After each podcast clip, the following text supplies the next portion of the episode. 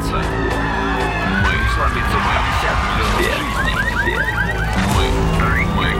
Все. Все. Мы. Мы. Все. Умрем.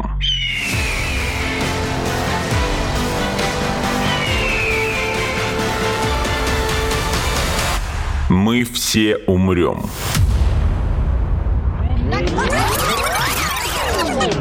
Но это не точно. Здравствуйте! Это подкаст «Мы все умрем, но это не точно», где мы с научной точки зрения разбираем, что готовит Земле и людям обозримое будущее. Этот эпизод записан в рамках совместного летнего образовательно-развлекательного проекта РИА Новости и Сколтеха под названием «Научная жара». Здесь молодые и успешные ученые рассказывают о последних веяниях и достижениях науки в России и в мире, объясняют простыми словами сложные вещи, доказывают и опровергают всякое. Меня зовут Игорь Кривицкий, а со мной сегодня Андрей Окуньков, научный руководитель Международной лаборатории математической физики Высшей школы экономики, также профессор математики в Сколтехе и Колумбийском университете. Андрей, здравствуйте. Здравствуйте. Поговорить я сегодня хотел бы с Андреем вот о чем. Нам твердят с молодых ногтей, что... математика есть царица наук. Математика — универсальный язык природы и универсальный фундаментальный язык познания мира.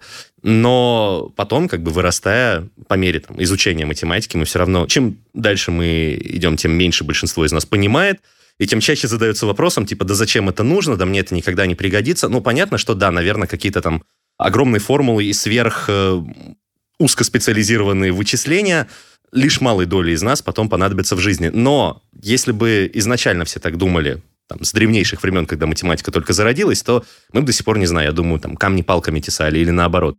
Правда ли, что математика — это действительно единственно верный, наверное, или просто лучший, или самый универсальный, или даже не знаю, какой эпитет подобрать, способ познания мироздания и язык описания этого мироздания? У меня просто с точки зрения формирования этого языка, скажем так, у нас не сразу даже появились все буквы, которыми мы сейчас оперируем. Не сразу даже существовала как концепция... во-первых, концепция числа как такового не сразу существовала. А во-вторых, даже когда появились у нас числа и цифры, мы не сразу открыли для себя дроби, не сразу открыли для себя ноль, отрицательные числа. Уж тем более что-то более сложное и подавно к нам пришло сильно-сильно позже в наш обиход, скажем так. Да, согласен полностью. Не надо нам с вами напоминать, что мы с вами живем в эпоху очень высокотехнологично. Посмотрите, в каком окружении какой техники мы с вами сидим, с помощью какой техники мы с вами разговариваем с вашими слушателями. И вся эта техника, и вся наука современная, универсальным и единственным языком этой техники является математика, потому что мы сейчас...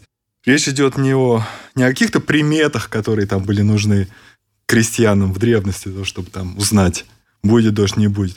Для работы современных устройств нужны точнейшие вычисления. И понимание нашего мира, окружающего мира, мы достигли невообразимой точности в понимании мира благодаря тому, что для большинства явлений вокруг нас мы разработали правильный математический язык, который сложный, который развивается вместе или даже предвосхищая, потому что обычно физические... мы с вами, может быть, потом побольше поговорим про, теорию Эйнштейна или квантовую механику. Все эти новые вехи в понимании нашего физического мира, все основывались на том, что математиками был разработан язык, тот язык, на котором, собственно говоря, эти явления описываются. Тот язык, на котором написано, уравнение Эйнштейна, он был приготовлен математиками для того, чтобы Эйнштейн осознал, сделал свое великое открытие около 1915 года, открытие общей теории относительности и своих уравнений. Грубо говоря, открытия математиков предвосхищали и делали возможным открытие физиков, скажем так. Поскольку я математический физик, я буду говорить за математиков, и за физиков. Да. Бывает так, что физики что-то раньше открывают, но чаще, наверное, бывает, что математики. Потому что математики, они руководствуются скорее внутренней логикой предмета, и поэтому для них более естественно. Пробуют разные точки зрения, разные подходы. Это как-то более естественно для математиков, чем для физиков, потому что физики обычно должны стоять двумя ногами на земле, они должны, в общем-то, все время иметь непосредственный контакт с какой-то наблюдаемыми явлениями. Им, наверное, может быть, сложнее. Физики придумали массу всяких потрясающих вещей и в математике, и в своей собственной науке, поэтому не будем здесь делить этот пирог. Но что касается, например, базового языка квантовой механики или базового языка общей теории относительности. Да, его придумали математики до того, как вот... Эти все знаменитые рассказы о том, как Дирак, когда он думал об основах квантовой механики, к нему пришла замечательная идея, я не помню, не будем лазить в Google, какой день были, в субботу утром или в пятницу вечером, ну, что-то типа того. И библиотека была уже закрыта.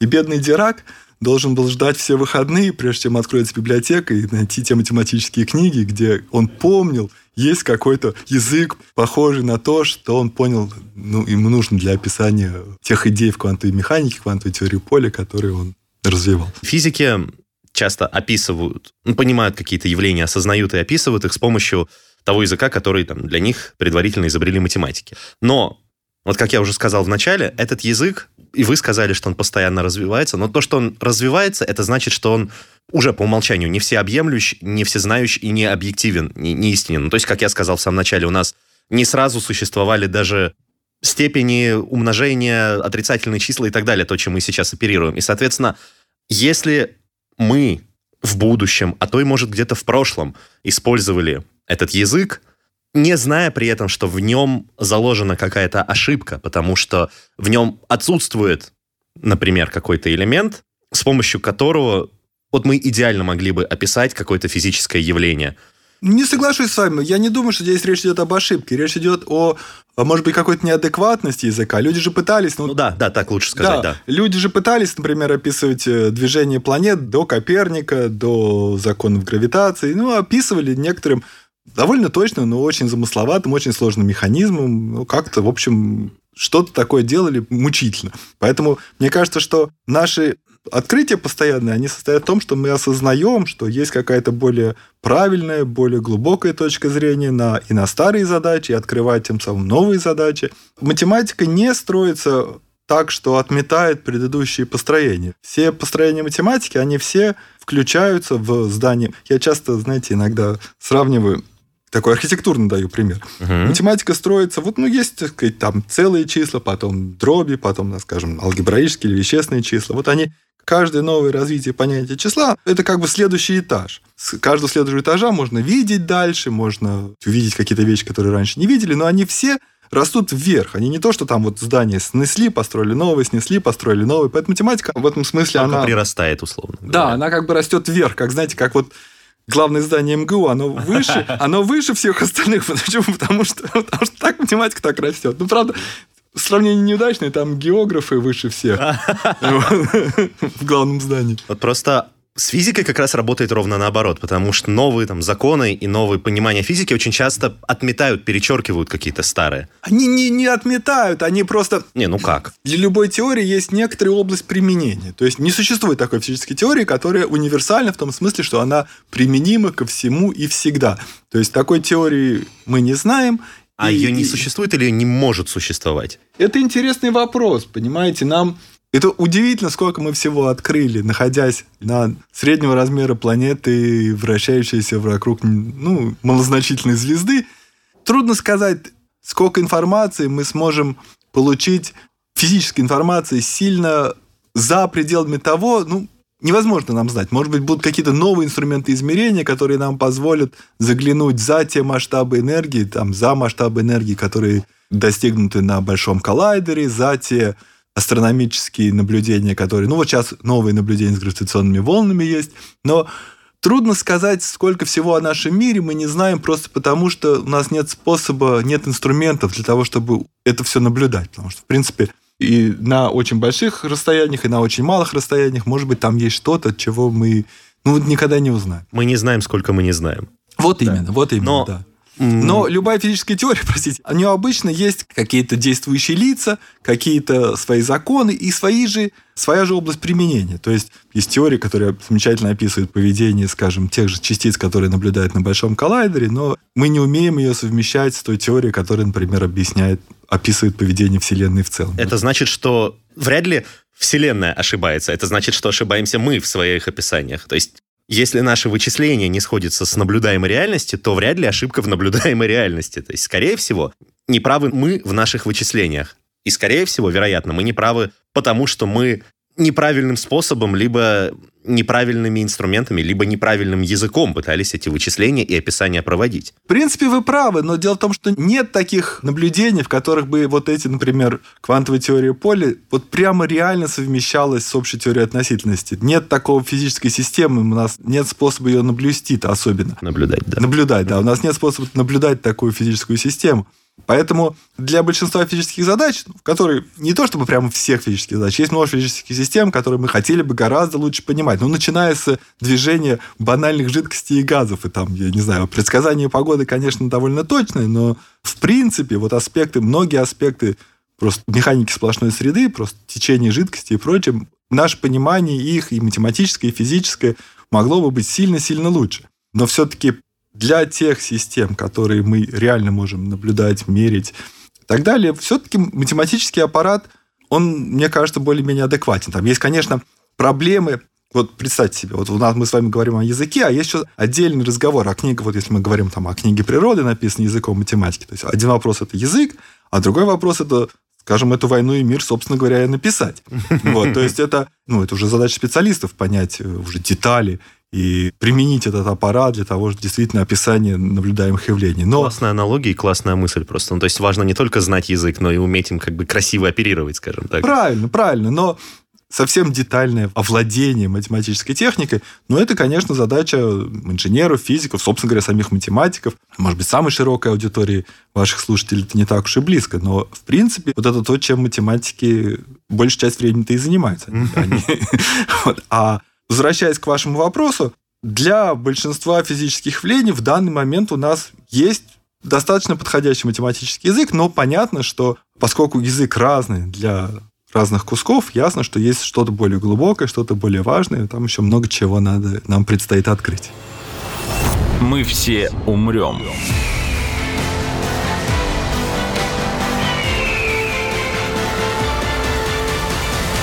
Но это не точно. Просто интересный такой момент, что иногда случается так, что для каких-то наблюдаемых и там, более-менее изученных явлений у нас не хватает вот этого математического языка и какого-то, в принципе, понятийного аппарата, и мы прибегаем к такой смысловой конструкции, на мой взгляд, ловушке такой, как «допустим», то есть «предположим, что». А иногда, наоборот, вероятно, существуют какие-то явления, которые мы не можем пронаблюдать в силу либо там слабых инструментов, либо даже в силу того, что так устроены мы, так устроено наше мышление, наши органы чувств. Самый банальный пример – какие-нибудь другие измерения за пределами третьего. Мы не можем их пронаблюдать, но при этом существует математический понятийный аппарат, математический язык, который описывает, как они, вероятно, работают. Вся математика связана с идеей, что на самом деле есть какие-то небольшие...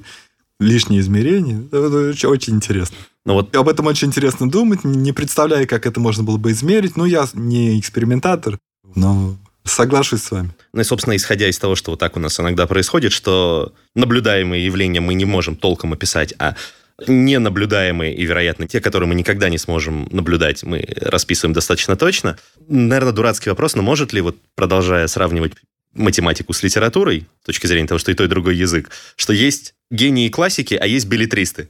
Можно ли сказать, что есть математики, которые занимаются чем-то ненужным? Вот так совсем грубо и тупо, наверное, даже говоря. То есть расписывание чего-то, что может не существовать, до чего мы никогда не дотягиваемся. Это общий закон эволюции, вы знаете. Большинство из нас занимается чем-то ненужным. Только мы вообще об этом не знаем. Не с точки зрения прикладной именно пользы. Нет, просто в принципе, никто же не знает. Все ищут, все живые существа, они ищут какой-то свой путь, они руководствуются какими-то своими принципами, математики тоже все следуют, каким-то, у каждого немножко свое чутье, свой вкус, свои, какие-то амбиции или свое представление о том, что правильно, что неправильно, что фундаментально. Все пытаются по мере своих сил как-то продвинуть, но мы все живые существа, и точно так же много всяких живых существ пытаются что-то там улучшить в своей жизни, может быть, в жизни своих окружающих, но в конечном итоге, может быть, большинство из них заблуждается. Ну, что же делать? Это как бы закон жизни. Тут невозможно. Тут очень трудно сказать. Это, знаете, это то же самое, продолжая аналогию там, с общей теорией относительности, никогда не знаешь. Может быть, мы уже, так сказать, все валимся в черную дыру. У вас такого не было, этого сюжета конца света. Про черные дыры, в принципе, как явление было, но про то, что мы заранее сказать, валимся мы в черную дыру или не валимся, это очень трудно. Вот. Поэтому в этом смысле вот такой, как бы, что ли, эволюционный подход, он, ну, в целом к миру применим. То есть, ну, все мы стараемся как можем, но понятно, что старания многих пропадут. Ничего не поделать. Ну, надо, просто казалось надо бы, это все равно надо жить. С точки зрения вот просто того, что вы говорите, да. Что математика, она исключительно прирастает, а никогда да. не заменяет собой предыдущую. То есть может ли... Вот даже те изыскания математические, которые, казалось бы, не находят своего применения, ну, абсолютно нигде за пределами той же самой математики, они все равно... как бы полезны и наращивают критическую массу для какого-нибудь следующего прорыва, да? О, да, это разумеется. Причем вот с приложениями и прочее, это же это иногда бывает там сотни лет, прежде чем вещи найдут своих адресатов. Ну, может быть, сотни – это редко, но бывает очень долго. То есть, например, давайте там какой-нибудь пример, да, какое-нибудь кодирование. Кодирование – это очень сложная наука, но, в принципе, та математика, которая при этом используется, она на протяжении очень-очень длительного периода своего существования рассматривалась как самая чистая из всех чистых математик, никогда в жизни не применимая ни к чему. А вот оказалось, что одна из самых востребованных математик на свете. А пример можно? Потому что я не уверен, что я сейчас понимаю. Ну, понимаете, в теории кодирования очень большая компонента происходит из теории чисел. Теория чисел – это просто, так сказать, в каком-то смысле возникла как некоторая игра ума, там типа...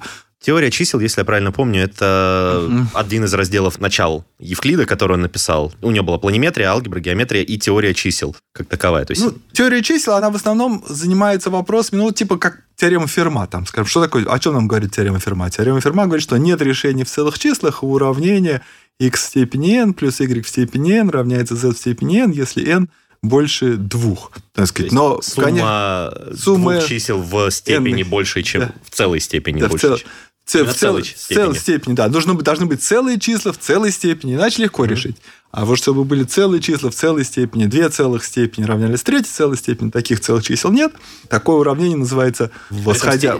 Я правильно помню, при этом степень одинаковая, везде в степени n. Везде степень одинаковая, да. Это теперь доказано благодаря Эндрю Уайлсу. Но для этого потребовалось невообразимое количество очень сложной математики, но в принципе... А ноль не является целым числом, да?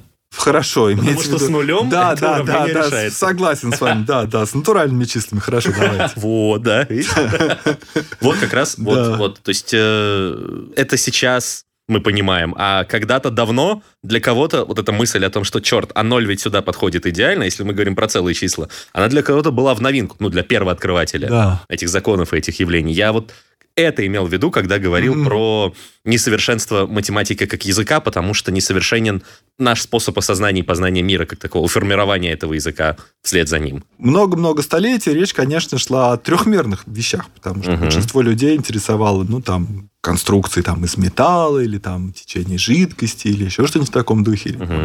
Там устойчивость каких-нибудь там построек из, не знаю, много чего такого. Но инженерная, в общем, инженерная такая вещь, да. Так. В то время как математические физики, они понимали, что, в принципе, как бы законы физики можно изучать в разном числе измерений. Ну, в одном измерении, может быть, не такие интересные, в большом числе измерений они тоже становятся не очень интересными, а вот, скажем, двумерная физика очень интересна. Но всегда это рассматривалось как какой-то, скорее, курьез, а теперь большинство мира вообще двумерно. Большинство материалов, которые мы используем, они на самом деле, мы трехмерных материалов довольно мало пользуемся. Мы всякие экраны. Нет, ну, большинство вот совсем-совсем современных материалов, они обычно там всякие графен и прочее, они... Вот столько на свете самые ультрасовременные материалы, они практически двумерные. Ну, потому не что то, молекулярный что слой там, да? Те интересные свойства физики, которые именно существуют в двух измерениях, вот теперь на данном уровне развития технологий, да, они практически существуют, они практически применяются. Я сначала подумал, что вы не про физику, а, скажем, там, про векторную графику, например. Нет, я имею в виду всякие современные, сколько всяких интересных современных высокотехнологичных объектов, которые вот действительно, ну, практически двумерны. Там, может быть, очень тонкий слой материалов, и которые... Молекулярное напыление какое-нибудь. Да, соответственно, они, начиная там, я не знаю, с... Вот в телефоне и экран, и чип, там, и вот сколько всего вещей, ну, практически двумерные. Это плоские слои, да. Я думал, вы про чип скажете, который... Я просто вакцинировался недавно. Ладно. Ну вот, кстати... Мы все умрем.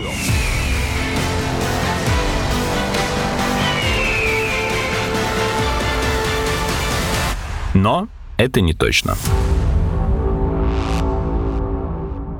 кстати, вот вы мне напомнили один из вопросов, который я хотел вам задать, про двумерность, про плоскость, про геометрию. Много веков была плоская геометрия, евклидова геометрия. Кратчайшее расстояние там, между двумя точками. Это прямая линия, а параллельные прямые не могут пересекаться. А потом кто-то взял и подумал, ну а почему не могут? Могут же. Один раз. Бум, появилась одна разновидность геометрии. А потом, а почему один раз? Они много раз могут пересекаться. Бум, новый вид геометрии. И все такие, окей, мы все равно продолжим преподавать и изучать Евклидову, но вы, ребята, молодцы, вот похлопаем вас по макушке. А потом, бум, смотрим в космос, видим черные дыры, где пространство не меряется плоскостями, а скорее кривизна его там имеет большое значение, и тут внезапно... Главное, что вы меня понимаете. Да, я понимаю. И спасибо, Игорь, это отличная тема, давайте мы ее с вами разовьем. Отлично, да, давайте. Потому что вот это может быть как раз очень, очень важно, о том, как вообще стоит мыслить о пространстве. Вот мы с ним свыклись, мы в нем живем, но на самом деле, как о нем правильно мыслить, это отличный пример того, что мы с вами обсуждали несколько минут назад, а именно о том, что вот точка зрения, она часто бывает гораздо более важна. Найти правильную точку зрения бывает часто гораздо важнее, чем проявить какую-то невообразимую прыть в вычислениях или... Я можно приведу пример который я вспомнил? Во-первых, я компенсирую дырку в логике эрудиции и приведу пример, хороший, на мой взгляд, из начала фильма «Москва Кассиопея». Мы пока не знаем точно, как устроена наша Вселенная, каковы свойства пространства-времени, но мы уже знаем, что пространство искривлено, что кратчайшее расстояние между двумя точками не есть прямая линия. И, может быть, именно в особенностях строения нашего пространства нужно искать ответ на вопрос, как попасть из одного места в другое быстрее, чем это делает свет. Вот наглядная модель такой возможности. Вдоль трубки мы можем двигаться взад и вперед. Некий путешественник, скажем, это будет жучок, хочет попасть из одного конца трубки в другой, двигаясь вдоль нее. Ему предстоит длинный путь. Если бы он знал, что эта трубка скатана в клубок, что его цель рядом с ним, ему достаточно было бы прогрызть стенки, и он у цели. Я верю, что если не мы, то вы когда-нибудь научитесь прогрызать дырки в пространстве. Это то, что вы имели в виду, да? Ну, то есть, другой способ осознания. Не совсем, я бы сказал, но... Давайте я немножко к вопросу о пространстве. Я зайду немножко издалека, потому что вопрос важный. Я сначала учился на экономическом факультете, я, может быть, тогда экономическую аналогию приведу. Хорошо.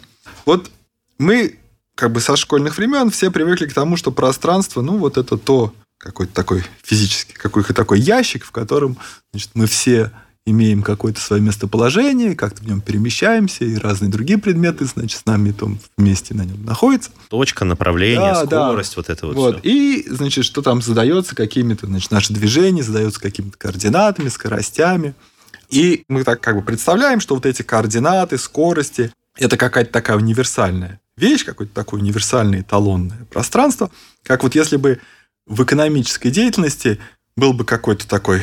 один на всю планету, а еще лучше на все вообще другие планеты. Один такой эталонный, этот министерство или не знаю кто, который бы установил одну... вот такой орган, который бы установил такую единую систему всех, такую единую сертификацию и цены на все на свете. На самом деле так, конечно, в экономике не происходит, и в физике так тоже не происходит. Нет какого... Когда мы говорим о пространстве, можно себе воображать, что есть какие-то эталонные координаты, но на самом деле это не так. На самом деле есть какие-то координаты. Что такое вообще пространство? Хорошая аналогия – это с атласом поверхности Земли. Карта. С картой, да. Вот атлас у нас разные куски Земли. Открываем атлас. Сейчас мы уже атлас...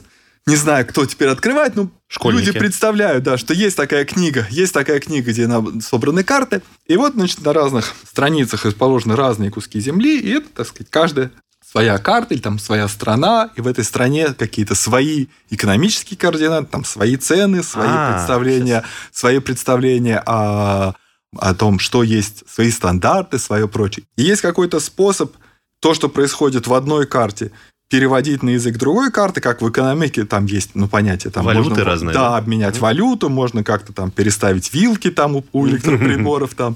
Есть какой-то способ пересчитывать, что есть в одной карте, что есть в другой. То есть пространство... Карту как-то можно унифицировать все-таки.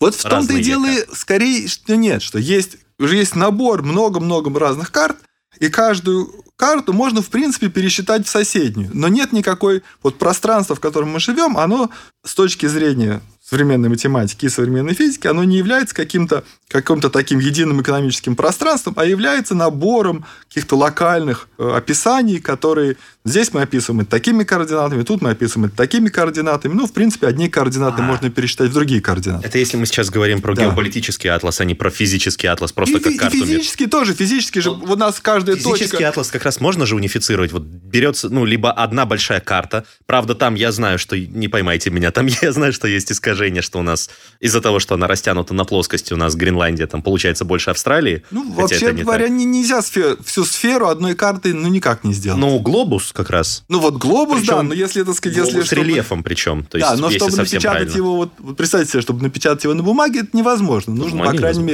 крайней мере, две карты. Две полусферы. Да. Ну, как-то... Для того, чтобы склеить сферу, нужно, по крайней мере, две карты. Но лучше все представляют, что их на самом деле... Ну, вот сколько надо. Можно считать, что все карты годятся. Для каждой точки зрения есть своя карта. Но, значит, те координаты, которые вот один наблюдатель где-то там измеряет, их, в принципе, можно пересчитать в координаты соседнего там человека, как вот с экономической личностью. То есть, если... Это нам говорит, в принципе, как примерно устроен наш мир, но еще не говорит нам о том, какая в этом мире геометрия. То есть, не говорит нам ничего о расстоянии. Еще надо знать... понятие расстояния. То есть, надо знать, если у нас есть две, скажем, точки на карте, надо понимать, сколько на них между ними физического расстояния. И здесь надо тоже представлять себе это так, что, может быть, скорее в экономическом таком ключе или в каком-то практическом ключе, что это расстояние должно быть такое физическое. Именно сколь тяжел путь, сколь долг путь от одного места к другому, учитывая все то, что там могут быть горы, там могут быть там какой-то терновник, там может быть что угодно, препятствие или наоборот шоссе. Да. Вот. То есть, физическое пространство, с нашей точки зрения, это, во-первых, то, что математики называют вот такая вещь, которая покрыта картами. Это математики говорят, это многообразие. Ну, такое слово используется. Ну, есть такое слово, стоит его запомнить. Многообразие. Многообразие, хорошо. Да. Вы говорите, что лучше, чем создавать единую какую-то универсальную карту, лучше оперировать отдельными картами и при необходимости пересчитывать их одну в другую. Мы использовали атлас как аналогию для математики и физики, и математики в физике. То есть лучше не выводить некую универсальную там, формулу всего, скажем так, а использовать конкретные какие-то законы, и формулы для конкретно необходимых вот здесь вычислений, для описания конкретных явлений. А при необходимости, если нам надо сместить фокус, как-то перевести их в другой вот описательный язык, более подходящий именно для этой области. Вот так вот, можно так сказать? Очень хорошая мысль. Я бы ее чуть-чуть по-другому, может быть, представил, а именно тот факт, что вот у нас... Просто как другой пример. Мы можем, конечно, говорить о химии, о химических процессах с точки зрения физики атомов, например, и молекул. Но у нас... Зачем, если у нас есть язык химии? Более подходящий для описания именно вот химических процессов. Хотя... Универсально, конечно, мы можем использовать формулы и законы взаимодействия элементарных частиц. Но зачем, если изобретен более подходящий язык и более подходящий формул? Я полностью с вами согласен. Я бы вашу мысль немножечко развил в двух направлениях. Тут есть такая развилка. С одной стороны, есть законы физики, как мы обсуждали, они по своему существу, они все приблизительные. Начиная с того, что сам тот язык, на котором они сформулированы, он специфичен к процессам, происходящим при определенных условиях, при определенных размерах энергии и прочее. И там, если у нас как бы есть одна карта, есть какая-то другая карта, то при переходе из одной в другую наши старые законы начинают, их точность становится все хуже, и в конце концов описание ломается. А в математике, поскольку мы с вами подчеркиваем, в математике похожая вещь, но там другого рода вещь. Там все законы, они правильные. Но я бы сравнил карту с точки зрения. То есть, есть некоторая вот точка зрения, которая вот мы смотрим на какой-то предмет. То, что прямо вот в поле нашего зрения, хорошо, мы его видим отчетливо, может быть, даже практически со всех сторон.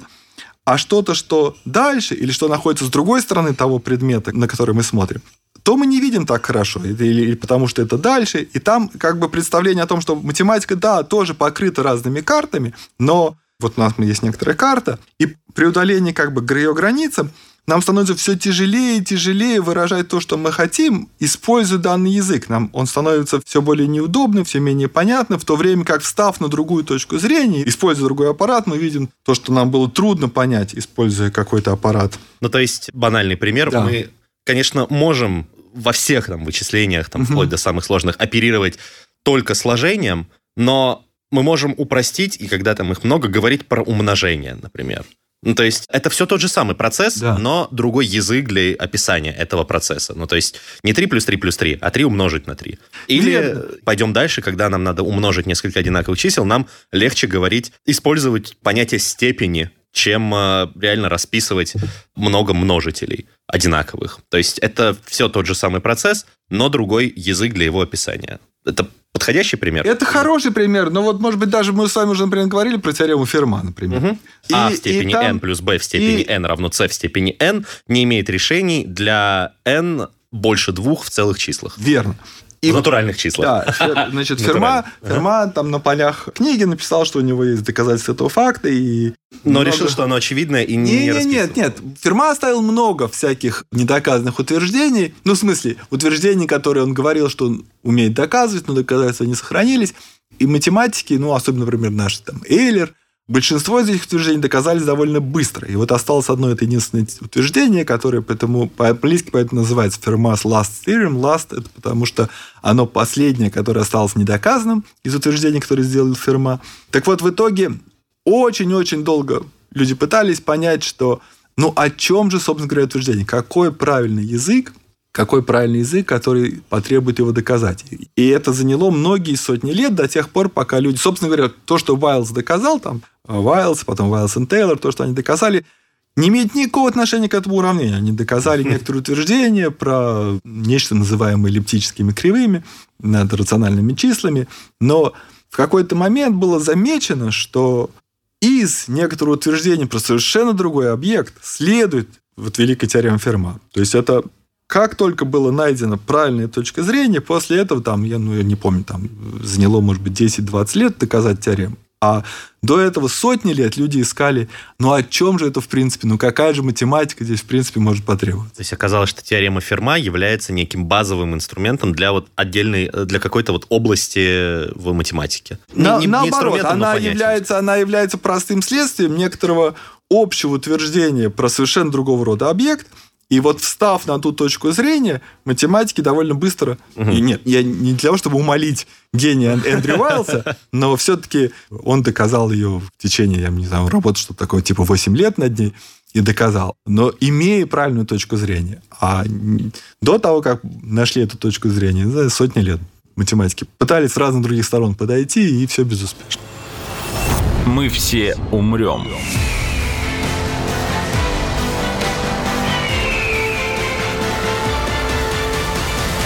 Но это не точно. Тот факт, что на этом многообразии мы еще знаем расстояние, говорит о том, что там есть метрика. Это говорят измерение расстояний, измерение. Люди говорят, многообразие с метрикой. И, в принципе, эти оба понятия ввел Риман. Риман, как всегда, как мы уже вначале говорили, там кто-то ввел понятие, конечно, он его что-то там важное увидел. Потом, конечно, это другие люди докрутили его мысли. Да, доводили до ума, поднастроили, подвертели тут, подкрасили там. Но к моменту, когда Эйнштейн стал думать о своей общей теории относительности, эти понятия были готовы, развиты, там было много чего уже доказано. И Эйнштейн понял, что вот эта вещь, вот эта метрика, это и есть участник физического процесса, это то, что передает гравитацию. Те гравитационные взаимодействия, которые мы имеем в природе, их носитель – это эта метрика на нашем пространстве. То, как оно искривляется, изменяется под действием гравитации. Именно. За сколько лет до Эйнштейна случился пик деятельности Римана, условно говоря? Риман очень быстро умер. Он совершил свое открытие, он примерно когда? Это, наверное, 860-е годы, надо посмотреть. То есть, практически лет за 80, да, до Эйнштейна? 50 скорее. Но 50? Да. Самый главный объект, который в теории Эйнштейна используется, так называемый тензор Ричи. Риман ввел свой тензор кривизны. Я вас перебью. Что такое тензор? Тензор, может быть, не обязательно знать, ваш приятель. А что такое кривизна, мы сейчас поговорим. Хорошо, ладно. Давайте. А в уравнении Эйнштейна используется некоторое упрощение этого тензора Римана. Называется тензор Ричи. Рич, представитель итальянской школы, там было много других замечательных геометров. Нет, после Римана много людей еще работали, прежде чем Эйнштейн смог это использовать. Так вот, Эйнштейн понял, что математическим выражением того, что объектом, который математически выражает гравитацию и ее действие на все предметы, является метрика. Это значит, что... Важны не только координаты, но то, как изменяется система координат по мере... Да, метрика. Метрика – это то, что нам говорит, какова реальная физическая длина какой-то кривой, какова реальное физическое расстояние между какими-то двумя точками. Вот это измерение пространства или пространства-времени, это и есть метрика. Каково на самом деле кратчайшее расстояние между двумя точками с учетом особенностей именно этого участка пространства в этот момент времени под действием таких-то искажений. Да, именно. Так если совсем просто, да. Так вот, значит, там... Понятие точки, оно хотя бы у нас базовое, да? Хорошо, да. Оно не меняется никогда. Да, точка – это точка в любых координатах. Просто вдруг, если у нас линия уже там может быть не прямая, не кривая, а по-другому. То есть хотя бы точка – это универсальная, да? Вот что такое прямая линия, я как раз хотел сказать. Мы когда учим законы Ньютона, что там происходит? Сначала говорит, что если на тело никаких сил не действует, то оно действует, идет, движется равномерно, прямолинейно, Но это имелось в виду относительно каких-то координат. Теперь, что это значит? Если поставить за центр координат это тело, то оно не будет двигаться вообще никак. Вот именно, да.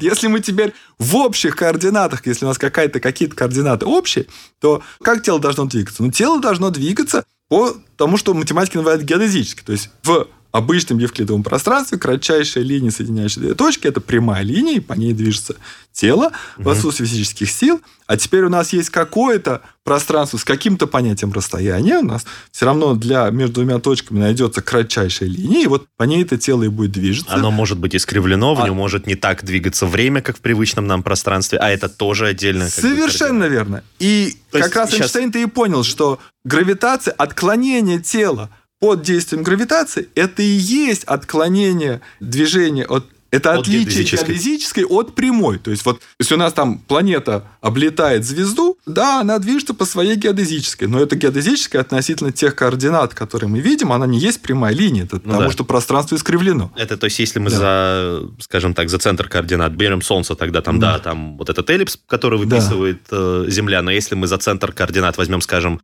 центр Млечного Пути, относительно которого вращается Солнце, то траектория движения Земли уже станет спиралью, такой кривой. А если мы возьмем некий общий центр, вокруг которого вращается наш кластер галактик, там будет вообще какая-то невообразимая линия. Именно. В разных координатах эта кривая будет выглядеть совершенно по-разному, но поскольку у нее есть тот смысл, что это просто кратчайшее расстояние между любыми двумя точками, она идет по кратчайшей, это понятие от координат не зависит, и в любых координатах она будет, это будет геодезическая линия. Это причем, если мы говорим именно про пространство-пространство, то есть про физические перемещения. Если мы добавляем сюда время, например, то... Мы с вами чуть-чуть заметаем под ковер тот факт, что пространство-время, его метрика, она немножко отличается от того, что мы привыкли в евклидовой геометрии. В пространстве-времени, если посмотреть на пространство-временной интервал, там бывают векторы положительной длины, бывают нулевой длины, бывают мнимой длины. Но это может быть деталь. А тот факт, что в пространстве-времени есть кратчайшее расстояние, все равно... Зависит от определения, может быть, наоборот, самое длинное, хорошо, кратчайшее. И движение вдоль этой геодезической, это и есть движение объекта под действием сил гравитации. Это первое наблюдение, первая замечательная идея Эйнштейна. А вторая идея Эйнштейна состояла в том, что не только искривление пространства, оно и есть сила. Кривизна – это и есть сила. То есть искривление пространства заставляет объекты отклоняться от прямой линии, с точки зрения каких-то координат, у нас он идет по какой-то кривой линии. Это что значит, что у него есть какое-то ускорение, тем самым кривизна – это сила. Но с другой стороны, как тела друг на друга воздействуют гравитационно. Что метрика, в свою очередь, главное уравнение Эйнштейна – уравнение на эту метрику. Это говорит, что метрика, в свою очередь, кривизна метрики зависит от тех материальных объектов, от тех массивных объектов, которые в пространстве присутствуют. То есть, с одной стороны, метрика зависит от тех массивных объектов, которые присутствуют, с другой стороны, массивные объекты движутся по кратчайшим расстояниям, которые метрика им диктует. И это и есть притяжение. То есть, притяжение передается не с помощью каких-то, мистических сил, а передается с помощью реального физического объекта вот этой метрики, которая совершенно реальна. И, например, она может, как любой физический объект, например, если мы на него воздействуем, он начинает дрожать. И называются гравитационные волны. И вот они были экспериментально открыты совсем недавно. Это замечательное, потрясающее открытие этой вот команды, которая ее открыла. LIGO Detectors.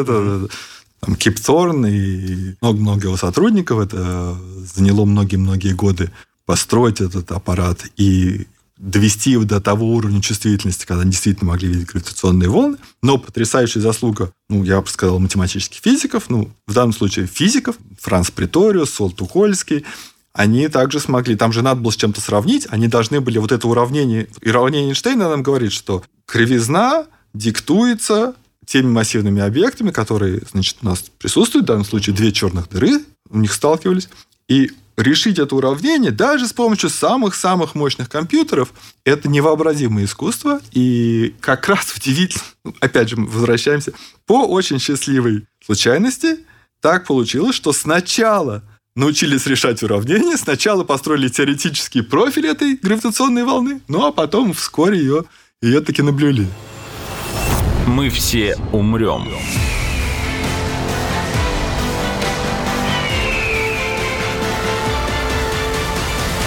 Но это не точно. Логично, что чем фиксировать явление, а потом пытаться его описать и понять, да. Повезло иметь сначала подходящий понятийный аппарат, с помощью которого мы уже хотя бы знали, что искать. А когда мы знаем, что искать, то мы понимаем, как искать, соответственно, строим нужные машины. И, в общем, если бы не было этих необходимых вычислений, сделанных заранее, теоретических, по крайней мере, вычислений, то это открытие в то время и в том виде, в какое оно произошло, было бы невозможным. Наверное, было бы очень сложно. Миллион всяких вещей открыли, которые были сначала открыты, а потом математически описаны. Но, конечно, я с вами соглашусь 100%, гораздо легче искать, если знаешь примерно, что ищешь. И это выдающаяся победа теоретической и экспериментальной физики, что, с одной стороны, теоретически удалось установить, как эти гравитационные волны должны выглядеть, и потом практически удалось их измерить. Это, наверное, была бы классная нота, чтобы закончить запись, но у меня возник еще один вопрос. Да. Есть ли области и сферы, в которых математика не работает? То есть просто ты делаешь какие-то вычисления, придумываешь какие-то формулы и теории, а потом все равно действует не так, как ты предсказывал. А мне почему-то видится, что в каких-нибудь социальных науках, например, это может так происходить. Или, в принципе... Когда мы пытаемся просчитать что-то, связанное с деятельностью общества. Конечно, у нас есть экономические теории, социальные теории, но сколько есть кейсов, когда построены прогнозы, сделаны предположения, согласно этим заранее проработанным формулам, а потом все идет абсолютно не так, катастрофически в другую сторону. Хотя математика говорила о том, что все будет как предсказано. Сможет ли такое быть, и чем это обосновано? То есть, это проблема математики или все-таки людей? Конечно, эти проблемы есть, и они... становится тем сложнее, чем дальше мы удаляемся от... Я математический физик, и мы оперируем... Физика относительно простая наука, она оперирует с процессами, в которых не так уж много составных частей. Физика относительно простая наука. Я это запомню, это фон золотых цитат. Неорганическая химия – это не так далеко от физики, а когда уже начинаем обсуждать органические молекулы, это уже становится бесконечно сложно. То есть люди пытаются понять, в какую форму сложится белок, например. Потом уже начинаются клетки, начинаются нейроны, поведение мозга. Это еще задолго-задолго до поведения всего человеческого общества мы уже сталкиваемся с проблемами, где сложность системы настолько... больше того, чем, возьмем какой-нибудь мозг. Мозг какого-нибудь живого существа. Даже не человека, кого-нибудь попроще. Даже не человека, да. Сложность этой системы, просто невообразима. Она себя может вести, бесчисленным количеством способов. И найти какой-то адекватный язык для того, чтобы описывать такого рода объекты, это непросто. Ну, на то мы можем, конечно, нейронную сеть описывать другой нейронной сетью, но любое моделирование, оно полезно. Любой способ воспроизводить поведение, там, ну, скажем, какого-нибудь червяка, если мы сможем его воспроизвести, его поведение, прекрасно. Там, да, бог даст, может быть, мыши. Но задача есть своя объективная сложность, и ну, как бы фундаментальный математический аппарат тут... Стоило бы ожидать какого-то нового аппарата. Люди, может быть, найдут какие-то понятия, в которых можно системы подобные сложности описывать так, чтобы это описание было, ну, сколько-нибудь адекватным. Ну, сколько-нибудь адекватным. Потому что, ну, там сказать, вот мышь, куда она сейчас побежит, направо или налево, ну... Трудно себе представить вот на данном этапе развития математики, чтобы был какой-то способ это сделать. Вот. Но с мышью хотя бы можно поставить очень много экспериментов, с обществом.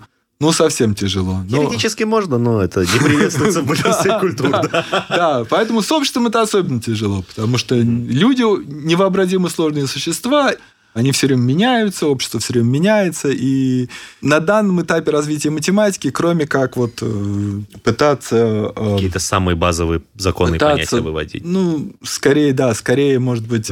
Что-то такое более эмпирическое или более, ну, менее точное, более приблизительное, более эмпирическое. Вот это эмпирическое и точечное. Вот это вот более точечное, ну, скажем так.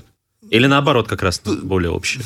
Я думаю, что как бы имеющийся объем данных об обществе, ну, просто в принципе, там, сколь сложен объект и как мало мы о нем знаем, современное общество, оно, во-первых, все время меняется, но какое-то вот данное общество мы наблюдаем, ну, не знаю, может быть, там какое-то ограниченное число лет, и у нас только не так уж много способов замерить разные вещи. То есть ожидать какого-то точного математического описания, там, будет там то-то с точностью там, до какого-то там... Мне кажется, этого не следует сейчас ожидать, не следует ставить такой задачи. Может быть, стоит задуматься о каких-то более... Не то, что стоит задуматься, я понимаю, что математикам надо думать и об этом, и об этом, и об этом, и об этом. Но я бы скорее ожидал, что скорее какой-то прогресс возникнет довольно далеко от наук от общества. То есть я бы скорее ожидал о каких-то там, ну, биологии, каких-то простейших организмов. Может быть, там люди поймут какие-то... Выведут те понятия, которые будут... В которых... мы сможем лучше понимать поведение их там. В тех областях, да, где процессы более предсказуемы за счет меньшего количества переменных. Меньше количество переменных, больше число наблюдений, да. Да. Вот, то есть, ну, если обобщить и упростить, ну, то есть, я-то подумал только про социологические науки, а биология – это тоже прекрасный пример. Да. В общем и целом, ситуации, когда математические вычисления и прогнозы не совпадают с реальностью, проблема не, собственно, в математических вычислениях и прогнозах, а в том, что система слишком сложна за счет очень большого количества факторов и переменных, многие из которых невозможно либо очень трудно учесть и просчитать. Угу. Тут уже не в силу того, что у нас не хватает тут математического языка, а просто в силу нехватки вычислительной мощности, там уже нашего мозга, компьютера, чего угодно. То есть тут как раз вопрос скорее в инструментарии, чем в каких-то фундаментальных базовых операциях и понятиях. Да, согласен. Но, может быть, я подчеркну, что это не исключает возможность того, что в будущем, да, может быть, наши современники, они хотя бы лучше поймут, где в этом огромном объеме данных, где там самая существенная информация. Потому что, ну, в физике какой-нибудь сплошной среды, ну, тоже, в принципе, там какая-нибудь вода течет, тоже, в принципе, бесконечный объем информации в том, что вода течет. Но люди понимают, что, ну, хорошо. Общие законы того, ну, как там, она вот течет. Вот тут вихрь, да, вот вихрь пошел там, ну, вот они, так сказать, там как-то взаимодействовали. Эти люди. Да. Ну, люди же погоду предсказывают, правильно? Да. Ну, кстати, что... вот вы правильно сказали, да, то есть на основании огромного объема данных. Да. Вот Big Data – это как раз то, чем занимается, ну, математика и физика, и вообще все, что связано с числами, хоть какими-либо в последние, там, я бы сказал, пару десятилетий. То есть это как раз и есть тот способ качественно прирастить наблюдения.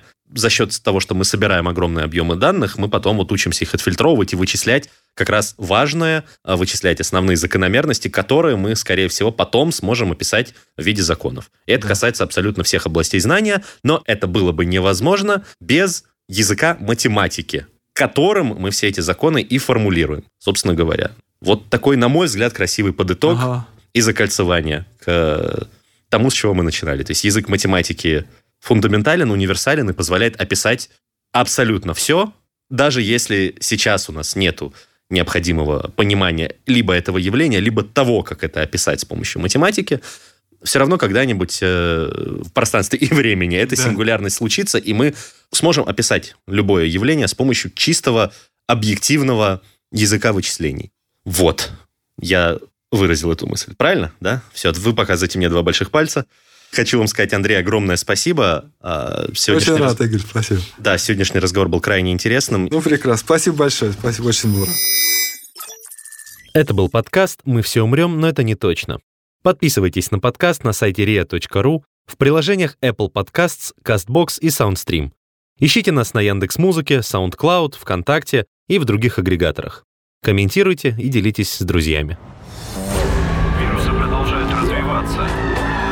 Мы слабиться мы все. Все. Мы. Все. Умрем.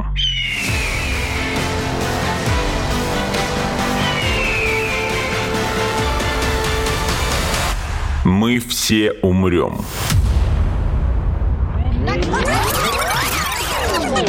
Но это не точно.